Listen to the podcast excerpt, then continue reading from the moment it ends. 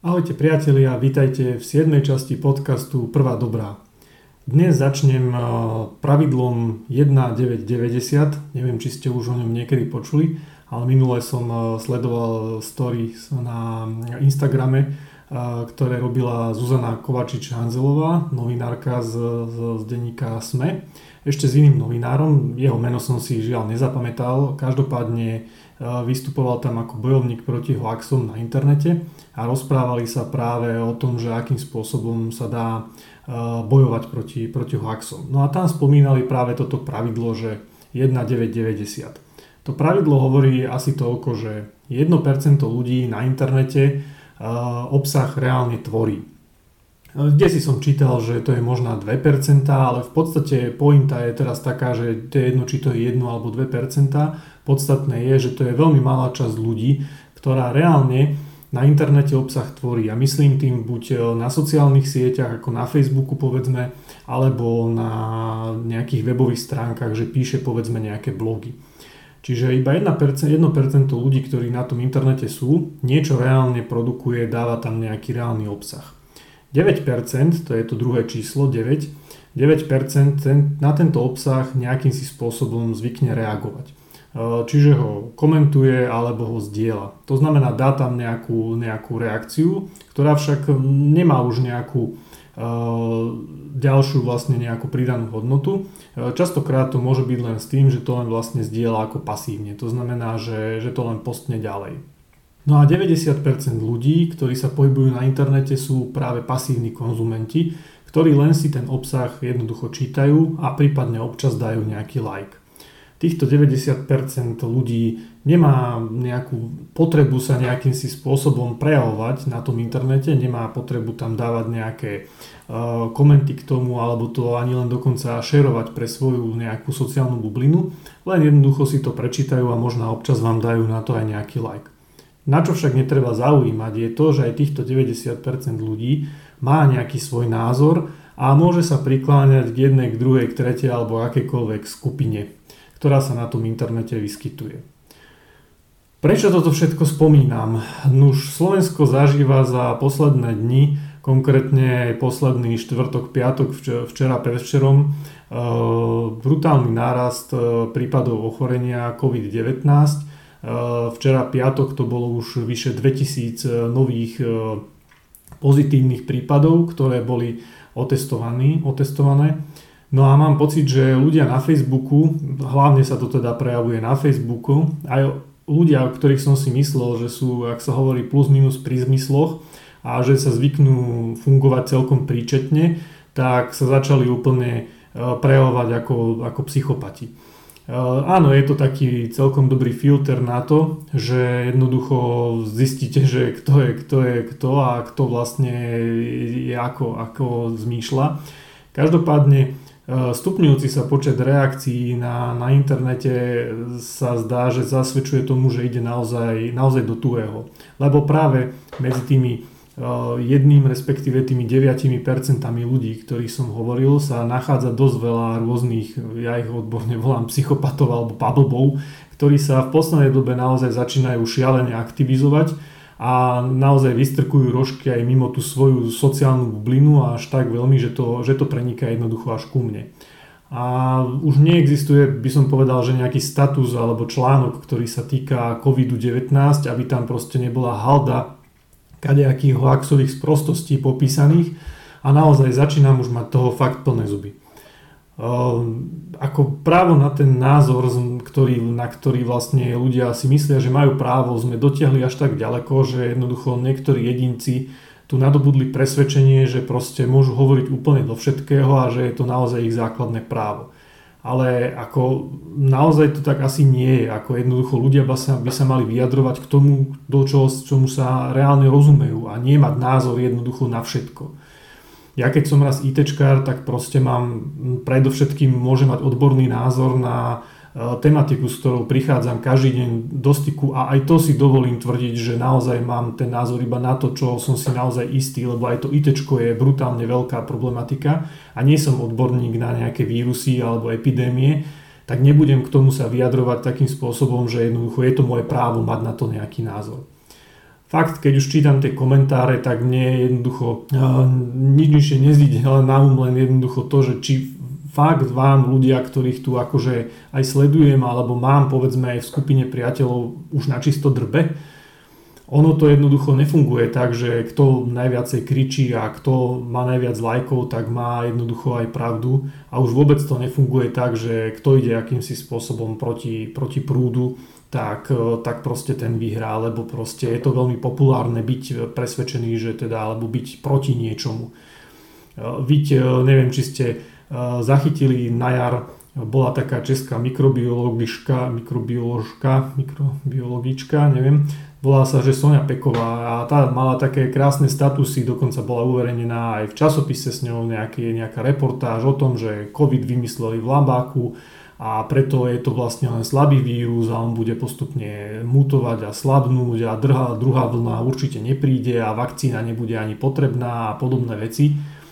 A jednoducho už v tom čase odborné články a odborné vlastne informácie, ktoré sa dostávali, predpovedali, že druhá vlna bude, že bude silnejšia ako tá prvá a že to jednoducho je naozaj silný vírus. Napriek tomu ľudia akýmsi spôsobom e, mali tendenciu skôr veriť takým ľuďom, ktorí vlastne vyhlasovali, že niečo, niečo iné, niečo proste, čo, čo je proste proti, proti tomu ale vidíte, jednoducho situácia je taká, aká je a žiadna vlastne uh, protiprúdová uh, téma nás nezachráni pred tým, pred realitou. Ja osobne vlastne delím uh, tých, by som povedal, že ľudí, ktorí mi v poslednej dobe lezú strašne na internete na nervy, na nejaké také tri skupiny. Prvou skupinou sú takí tí úplní popierači alebo až hoaxéri, ktorí samozrejme tvrdia, že, že úplné pablboviny z prostosti, že COVID neexistuje, že pri testovaní nás chce Bill Gates očipovať, že za všetko môže 5G sieť a, za tým všetkým je plán na ovládnutie sveta a, a cez vakcínu vám streknú do tela nanočíp a, a, a že štát platí príbuzným, aby mohli prehlásiť zomrelého teda za obeď covidu. A aj keď teda vo, v mojom priamom okolí až takéhoto veľkého pablba nemám, ktorý by takéto hoaxoviny úplne uh, nejakým si spôsobom masívne, masívne uh, zdieľal alebo postoval, tak určite sa nájdu takí, kde sa jednoducho votrie aj takáto s prepačením chujovina uh, do ich, do ich nejakého repertoáru. A čo, to sú takí ľudia vlastne, ktorým keď aj napíšete, že vlastne, že, že to je nejaká sprostosť a že či naozaj tomu verí a chcete sa s nimi prípadne o tom aj nejakým si spôsobom pobaviť, tak tí ľudia väčšinou na vás ani nebudú reagovať, ale napriek tomu proste ďalší deň ako vyzdielajú ďalšiu takúto sprostosť. Kým sa nič nedeje a kým jednoducho proste si len striekali octovú vodu akože po svojom okolí alebo nosili alobal na hlave, pod čiarkou, tak ako vám, aj nám všetkým to mohlo byť jedno, ale aktuálne je situácia taká, že naozaj ide o život a takíto ľudia sú fakt strašne nebezpeční. Ďalšou nebezpečnou skupinou, možná že ešte, ešte horšou ako tí hoaxery alebo teda tí úplní popierači sú tzv. pseudoodborníci. To sú akési pseudolekárske celebrity, nechcem úplne všetkých menovať, ale akože na čele samozrejme pán Bukovský, e, kardiolog Fischer a podobní trotli, ktorí jednoducho sú presvedčení o tom, že keď sú lekári, tak sú aj geniálni a, a môžu sa vyjadrovať ku všetkému. A to znamená, že keď ja som napríklad ITčkár a, a som programátor, tak určite nerozumiem do toho, ako presne detálne je urobený ten mikroprocesor a neplatí to ani v lekárskej vede. To znamená, pán Fischer môže byť e, super kardiológ, ale jednoducho uh, s prepačením hovno vie o tom, ako funguje vírus. Každopádne títo ľudia sú, si robia nejaké PR, budujú meno alebo, alebo ja neviem prečo to jednoducho robia Možno preto, že sú jednoducho drbnutí a potrebujú proste sa raz za čas akože zviditeľniť. Uh, tí vám budú odporúčať také tie veci od všetkých možných vitamínov, CDE a neviem aké hlúposti, ktoré máte jesť, orechov, veľa slnka a iných drístov a dosť často sa odvolávajú na nejakých svojich kolegov z Nemecka a podobne ťažko overiteľné zdroje, alebo keď aj ten človek existuje, tak sú to veci proste vytrhnuté z kontextu, ktoré, ktoré nemajú nič spoločné s tým, čo, čo vlastne píšu. No a potom je tu skupina ľudí, ktorí mi dosť tiež na nervy a to sú tzv. bežní zľahčovači. To sú ľudia, ktorí samozrejme pripúšťajú, že tu nejaký COVID existuje a že teda okolo nás to tu nevyzerá nevyzerá dobre, ale na druhú stranu ako tvrdia, že teda COVID to je len klasický vírus, je to na úrovni bežnej chrípky a že sa z toho tu robí zbytočný cavík. Musím priznať, že trošku na začiatku tej pandémie som v tom, v tom februári by sa poved, dalo povedať, že som aj ja k ním akože trochu inklinoval, pretože teda médiá z začiatku akože naozaj mali k tomu taký postoj, že je to proste vírus a vírusy dlho neprežijú a, a je to chrypka, no tak sa to vyleží a proste akože o týždeň budeme všetci zdraví.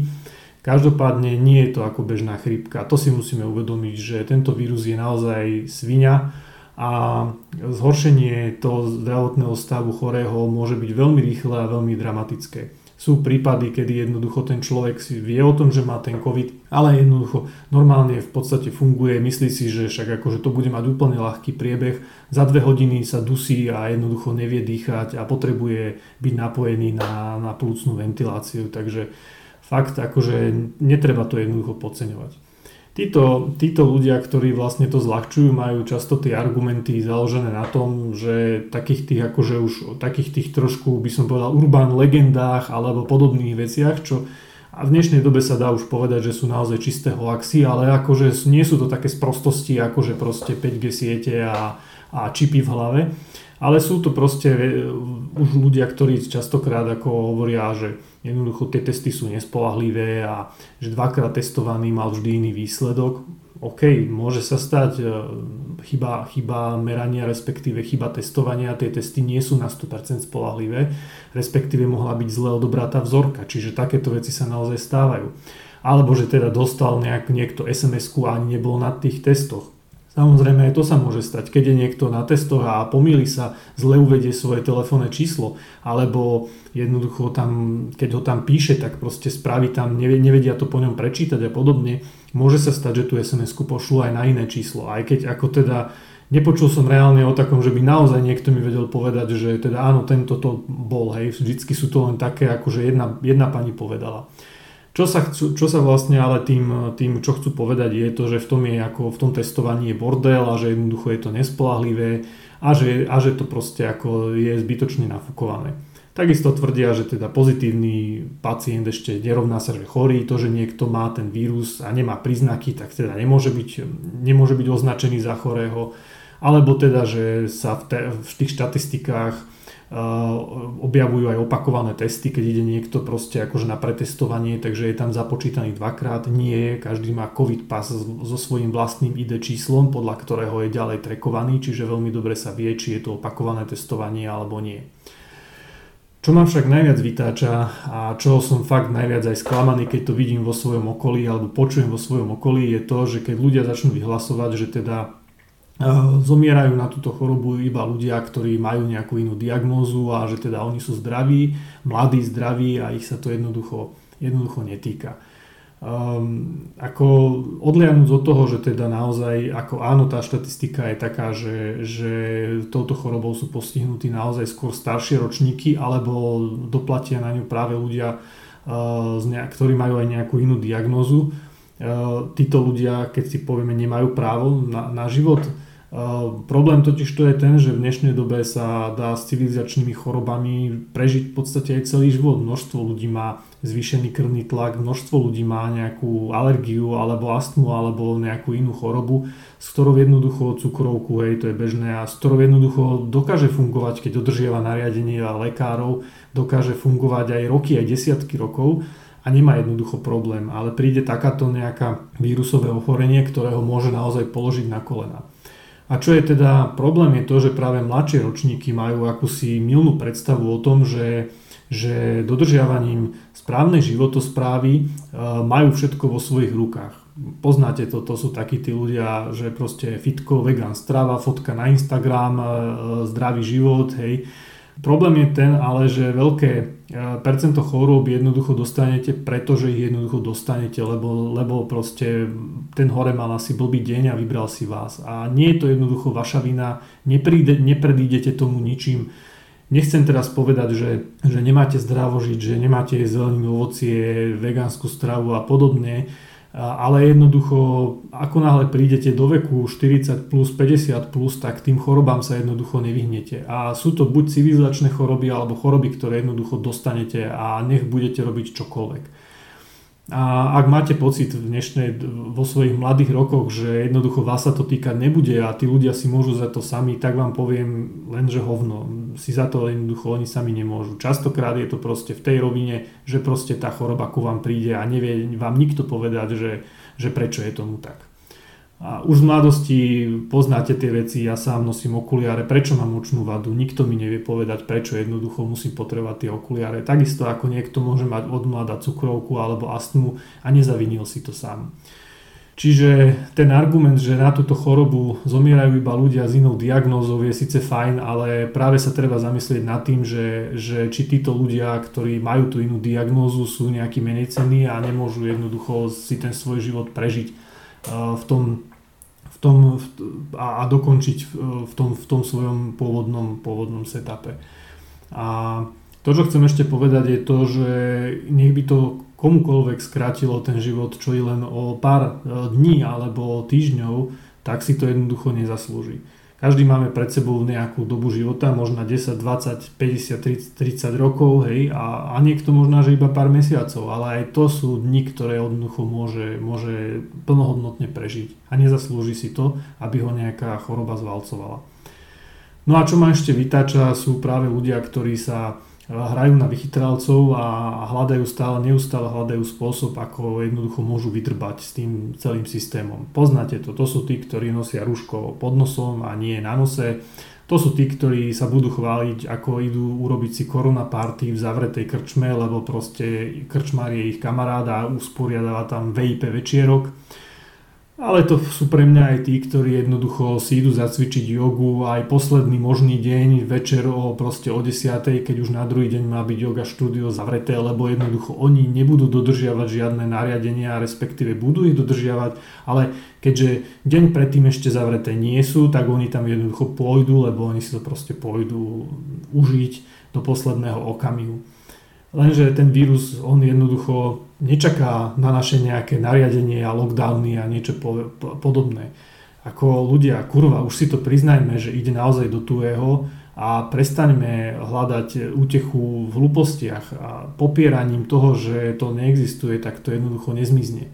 Tých nakazených je stále viac a viac a to, že veľa ľudí má len mierne príznaky a ani sa netestuje, robí ešte väčší problém ako to, že vlastne tie štatistiky nám číselne stúpajú. Prečo je tomu tak, že vlastne sú tí nakazení, aj keď sú už zavedené nejaké opatrenia, je to, že je tam veľký časový odstup. Uh, inkubačná doba, kým sa prejavia tie uh, príznaky od toho, kedy sa, kedy sa nakazíte, je cca 5 dní, čiže až tak po nejakých 4-5 dňoch sa u vás väčšinou, väčši, u väčšiny tých pacientov sa prejaví tá nákaza, prejavia sa nejaké príznaky. Keď aj hneď na to zareagujete a objednáte sa na testy, tak to sú nejaké ďalšie 2-4 dní, kým sa na tie testy reálne dostanete. Musíte prejsť väčšinou ešte cez, nejak, cez svojho obvodného lekára, kým sa k nemu dostanete, kým vás objednajú na tie testy, to je naozaj, to sú aj 4 dní a za nejaké až cca 2-3 dní máte výsledky. Keď len toto zrátate dokopy, tak to je cca 14 dní, 14 dní, odkedy ste sa reálne nakazili, dovtedy, kým sa dostanete do tejto štatistiky. Čiže aj to, že vlastne kým čakáte 3 dní na výsledky, tie výsledky, ktoré sa prezentujú v telke každý deň a, a, a v novinách, nie sú de facto výsledky zo včera, sú to výsledky z pred troch dní. Čiže reálne, reálne je tam veľký časový posun, povedzme až 2-3 týždne. A preto aj vlastne bude potrebné naozaj minimálne mesiac, možno že až 6-7 týždňov, kým sa nejakým si spôsobom prejaví to, aké opatrenia sa teraz zaviedli. Ak ich vôbec teda budeme dodržiavať. Na to, aby ste vlastne pochopili túto situáciu, tak musíte rozumieť exponenciále. Exponenciála, alebo teda exponenciálna krivka sa dá vyjadriť práve, alebo vyjadriť, vysvetliť tou starou legendou o vzniku šachovej hry. Neviem, či to poznáte, ale je to taký, taký príbeh, legenda, neviem, jak sa to volá, povesť, to je jedno. Podľa nej, si, podľa nej šach vynašiel nejaký dávny, pradávno nejaký indický mudrc a túto hru priniesol kráľovi, ktorému sa táto hra veľmi zapáčila a chcel toho mudrca odmeniť. No a ten si vypýtal vlastne odmenu. Povedal mu, že dajte mi na prvé políčko šachovnice jedno pšeničné zrnko, na druhé políčko dve pšeničné zrnka, na tretie políčko štyri pšeničné zrnka a tak ďalej. Teda na každé ďalšie poličko šachovnice mu mali dať dvakrát toľko zrniek ako na to predchádzajúce poličko. Kráľa táto požiadavka vtedy veľmi prekvapila a zdala sa mu veľmi skromná a pýtal sa teda mudrca, že či nechce nejaké kus zlata alebo niečo podobné, ale ten však trval na tom, že teda on chce iba tú, tú pšenicu. Tak kráľ mu na to povedal, no dobre, tak mu dajte to v rece pšenice a nech už teda ťaha do, do preč. Keď však teda sluhovia chceli ten kráľov rozkaz splniť a začali ukladať tie zrnká, tak v podstate z rôzov zistili, že nemajú toľko pšenice nielen v kráľovských sípkach, ale ani v celej Indii a v podstate ani, ani na celom svete. No v čom bol teda problém? Problém bol v tom, že keď šachovnica má 64 políčok, 8x8, tak na splnenie tej požiadavky toho mudrca by mu museli dať 2 na 64 minus 1 zrnko pšenice, čo teda je viac ako 18 triliónov zrniek pšenice. A keď sa to nejakým si spôsobom e, prenásobiť videli, hmotnosť a tak ďalej, sú na to nejaké, nejaké tabulky, môžete si to pozrieť, tak v podstate zistíte, že toľko to pšenice sa na našej zemi e, nedopestuje ani za tisíc rokov, tisíc rokov pri súčasnej produkcii. I to ani nehovorím o tom, že tá legenda možná, možná vznikla pred neviem koľkými stovkami rokov, kedy bolo polnohospodárstvo niekde úplne inde. No, ale čo som chcel tým povedať a čo to má spoločné s nákazou? Keď prvý nakazený nakazí ďalších dvoch a tí dvaja ďalších dvakrát dvoch a tí ďalších vlastne dvakrát dvakrát dvakrát dvoch a tak ďalej, tak e, to naozaj pokračuje tzv. exponenciálnym, exponenciálnym rastom. Čiže tak, predstavte si to tak, že tá krivka jednoducho brutálne prudko stúpa e, dohora každým dňom. Áno, teraz sa všetci pýtajú, že, že či naozaj ten jeden nakazí ďalších dvoch. To sa vyjadruje tým faktorom R, to znamená to číslo R, ktoré momentálne sa udáva, že je nejakých 1,5, čo som zachytil, tak hovorí dobre, že není to 2, ale je to proste nejaké číslo 1,5. Každopádne to číslo presne nevieme, lebo ako som povedal, množstvo ľudí vlastne nemá také závažné príznaky a nejde sa ani testovať, len to jednoducho je bezpríznakových a vyleží tú chorobu doma, alebo proste ani ju nemusí vyležať. Jednoducho ten vírus ale má a roznáša ho ďalej. Čo je však podstatné je, že sa treba pozerať na tie dáta. A keď sa pozeráme na tie dáta, tak graf nám jasne ukazuje, že tá krivka je exponenciálna. To znamená, prudko stúpa hore každý vlastne ďalší deň máme tých nakazených skoro dvojnásobný počet. A to je naozaj prúser, ktorý sa teraz e, s covidom deje. E, nedeje sa len na Slovensku, väčší problém majú ešte naši susedia v Česku. Každopádne, ak nechceme e, skončiť tak ako oni, tak máme v podstate 2 alebo 3 týždne času na to, aby sme sa spametali a aby sme naozaj tie naše, tie naše nariadenia začali dodržiavať. Prúser tý, s tým covidom je totiž to ten, že e, tí nakazení sú nakazení ešte e, ďalšie 2, 3, 4 týždne minimálne po tej svojej diagnoze a to pri dobrej prognoze. Čiže znamená, ak sa tá choroba u nich vyvíja dobre. Čiže to, keď, keď e, dneska povieme, že bolo vlastne 2000 nakazených, tak to neznamená, že tých 1980 zo včera je už, dá, je už nejakým si spôsobom odprataných. To znamená, že nám to vlastne len sa pripočítalo k ním. A podstatné je, že e, z veľkého čísla aj malé percento ľudí, ktorí budú mať komplikácie, e, zrazu zistíme, že je naozaj veľké číslo, ktoré nám preťaží zdravotný systém a nebudeme ich mať akým spôsobom e, ošetriť alebo poskytnúť im tú lekárskú starostlivosť. To ani nehovorím o tom, že to bude znamenať, že všetky ostatné lekárske zákroky, ktoré boli plánované alebo sa vyskytnú, sa nebudú môcť rovnako vykonávať a ľudia môžu zomierať aj na iné choroby, alebo teda prípady vážne, keď sa im nebude môcť poskytnúť lekárska starostlivosť práve kvôli tomu, že nemocnica bude plná covidových pacientov. Áno, môžeme teraz filozofovať, čo sa malo robiť a nerobilo sa a čo sme vlastne všetci zanedbali. Áno, posrali sme to všetci, tak si to povedzme. Aj, a nielen netýka sa to aj Slovenska a Česka, ale proste je to problém aj vo všetkých krajinách. Jak si ako prišlo leto, kedy vírusy sú prirodzení nejakým si spôsobom majú utlm. Neviem to teraz vysvetliť, prečo to tak býva, ale obyčajne to tak je. Každopádne tieto cca 3 mesiace pohodového času sme nevyužili na to, aby sme nejakým si spôsobom zaviedli opatrenia, naučili sa ich dodržiavať a nastavili si nejaké pravidla fungovania. My sme to využili na to, že, že proste sme išli na dovolenku a robili sme si tu korona party. To, čo sa malo dávno spraviť, je mali sa zaviesť pravidlá na to, aký má byť odstup v reštaurácii, ako majú byť stoly od seba, ako má byť vo fitkách, rozostupy medzi cvičiacimi E, to znamená, že aby tam boli na zemi nejaké, nejaké čiary urobené, nalepené, že proste keď niekto cvičí na tom stroji, tak v tej zóne, ja neviem, 2 metre od neho nemá byť nikto iný a podobne. Jednoducho tých riešení, e, ako sa dalo na to pripraviť a jednoducho tú krivku nepripustiť, aby stúpala to exponenciálov, ale povedzme iba lineárne a, a, a bolo, bolo mnoho.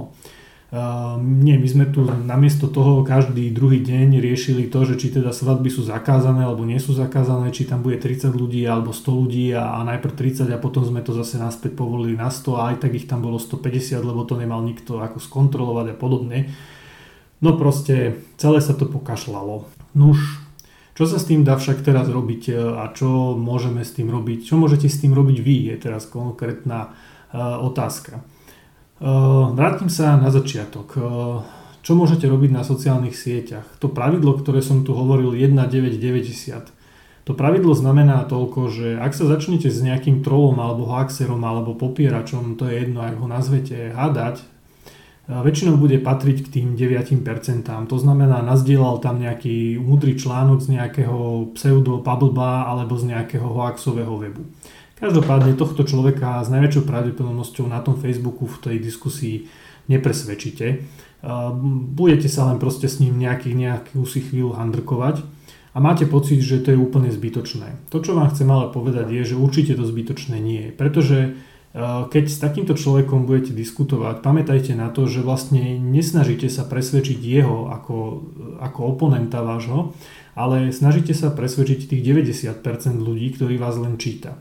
Pretože práve v tých 90% ľudí môže byť veľa ľudí, ktorí sú nejakým si spôsobom váhajú a nevedia sa v celej tej problematike covidu vyznať a nevedia komu majú veriť a čomu majú veriť. A práve tým, keď budete jasne a zrozumiteľne a odborne argumentovať a používať proste fakty, ich môžete presvedčiť alebo môžete ich zvrátiť na to, aby sa nepridali k tým hoaxerom alebo ne, nezačali sami šíriť podobné sprostosti po internete.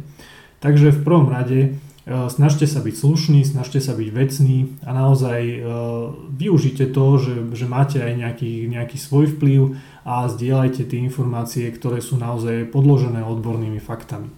To je to, čo môžete robiť na sociálnych sieťach, čiže zamerať sa na tých 90% ľudí, pretože to je vaše publikum, nie ten, s ktorým sa idete práve, práve hádať. Toho nepresvedčíte. Každopádne, čo môžete robiť v tom offline svete, a aj keď nie ste teda lekár, lebo ak by ste boli lekár, tak by som vás poprosil, že teda chodte pomôcť, e, chodte pomôcť niekam do špitálu. Každopádne, čo môžete robiť je zaviesť si osobný lockdown. To znamená, aj keď lockdown ako taký nie je zatiaľ prikázaný zo strany epidemiológov a vlády, a to znamená, že nemusíme byť ešte zamknutí doma povinne a nie je zákaz vychádzania, Snažte sa ho dodržiavať sami. Nestretávajte sa, necestujte, stránte sa cudzích ľudí. Nebojte sa povedať zvá, ľuďom z vášho okolia, že jednoducho k ním neprídete na návštevu, že nejdete na tie krstiny a, a podobne. Jednoducho sedte doma. To je najzákladnejšia vec. Aby ste zamedzili šíreniu toho vírusu, vy ho môžete napríklad dostať a nemusíte mať v podstate ťažký priebeh, ale môžete s ním nakaziť niekoho iného, ďalšieho a ďalšieho, aj dvoch, aj troch, aj piatich, ktorí môžu, niekto z nich môže mať ten ťažký priebeh a zahltí vlastne ten zdravotný systém. Čiže e, nie je to len vo vašom záujme, ale je to aj v záujme toho, aby ak náhodou ste chorí a neviete o tom, aby ste neroznášali tú chorobu ďalej. Čiže sedte doma, to je prvé pravidlo. Druhé pravidlo je, čo sa hovorí rúško odstup ruky tomu mám len toľko, pre mňa by to malo byť povedané v opačnom poradí odstup, rúško, ruky. Uh, najdôležitejší je odstup. Tak ako hovorím, že sete doma nestretávajte sa s cudzími ľuďmi, keď už teda musíte výjsť medzi ľudí, že idete napríklad e, do obchodu alebo idete do práce, snažte sa držať od ľudí čo najďalej. Keď ste 25 metrov od nejakého človeka, nemôže sa vám nič stať, ten vírus neprejde. Keď ste 5 metrov od neho, ešte stále je 99% na pravdepodobnosť, že ten vírus sa ku vám nedostane. Keď už tá vzdialenosť je pod 2 metre, začínate mať problém. Používajte potom to rúško. A samozrejme, umývajte si ruky, aby sa ten vírus nemohol preniesť aj tým, že niečo sa chytíte a potom si omylom dáte niečo do úzda alebo si utriete nejakú, nejaké oko a podobne. Ďalšia rada je teda sledujte odborníkov a nie pablbov, to je to, čo vlastne chcem povedať aj celým týmto videom, alebo teda podcastom. No a na záver, šírte osvetu aj v offlineovom svete, nie len teda na internete. Apelujte na svoju rodinu, na známych, na rodičov, kohokoľvek, aby sa správali zodpovedne. Ak ste šéf, tak pošlite svojich ľudí domov, nech jednoducho necestujú do práce, nech pracujú z domu, ak je to čo je len trochu možné pretože oni hnusoby sa budú aj v tej práci, keď ich tam necháte zgrupovať. Človek je proste sociálny tvor a jednoducho keď e, má tú možnosť, tak sa tomu, tak sa tomu jednoducho tí ľudia nevyhnú a začnú aj tak sa spolu baviť e, face to face. Čiže keď máte tú možnosť, poslite tých ľudí radšej domov, nech nemajú ani len tú šancu sa stretnúť. Keď e, nie ste ten šéf, kto to môže rozhodnúť, tak apelujte na svojho šéfa, aby to spravil.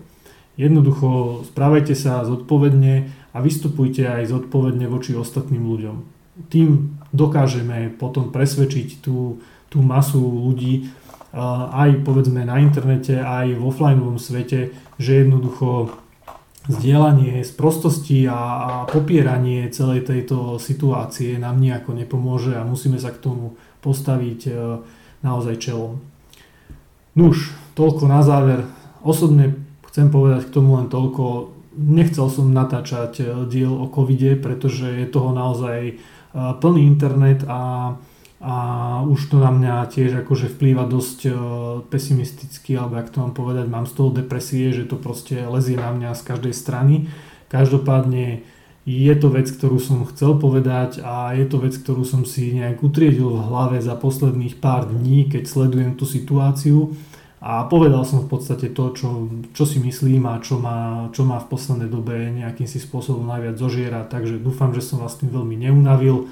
Držte sa, prežite to zdraví a teda teším sa u ďalšej časti prvej dobrej, či už takejto krátkej, alebo možno aj o nejakom ďalšom rozhovore. Inak, áno, na záver, vypočujte si rozhovor, môj prvý, prvý rozhovor v prvej dobrej, rozprával som sa s Michailou Šiškovou, spolumajiteľkou spolumajiteľkou firmy DNA, ktorá sa zaoberá, analý, zaoberá analýzou DNA a z DNA dokáže povedať genetické predispozície na nejaké choroby alebo aj na nejaké lifestyleové predispozície.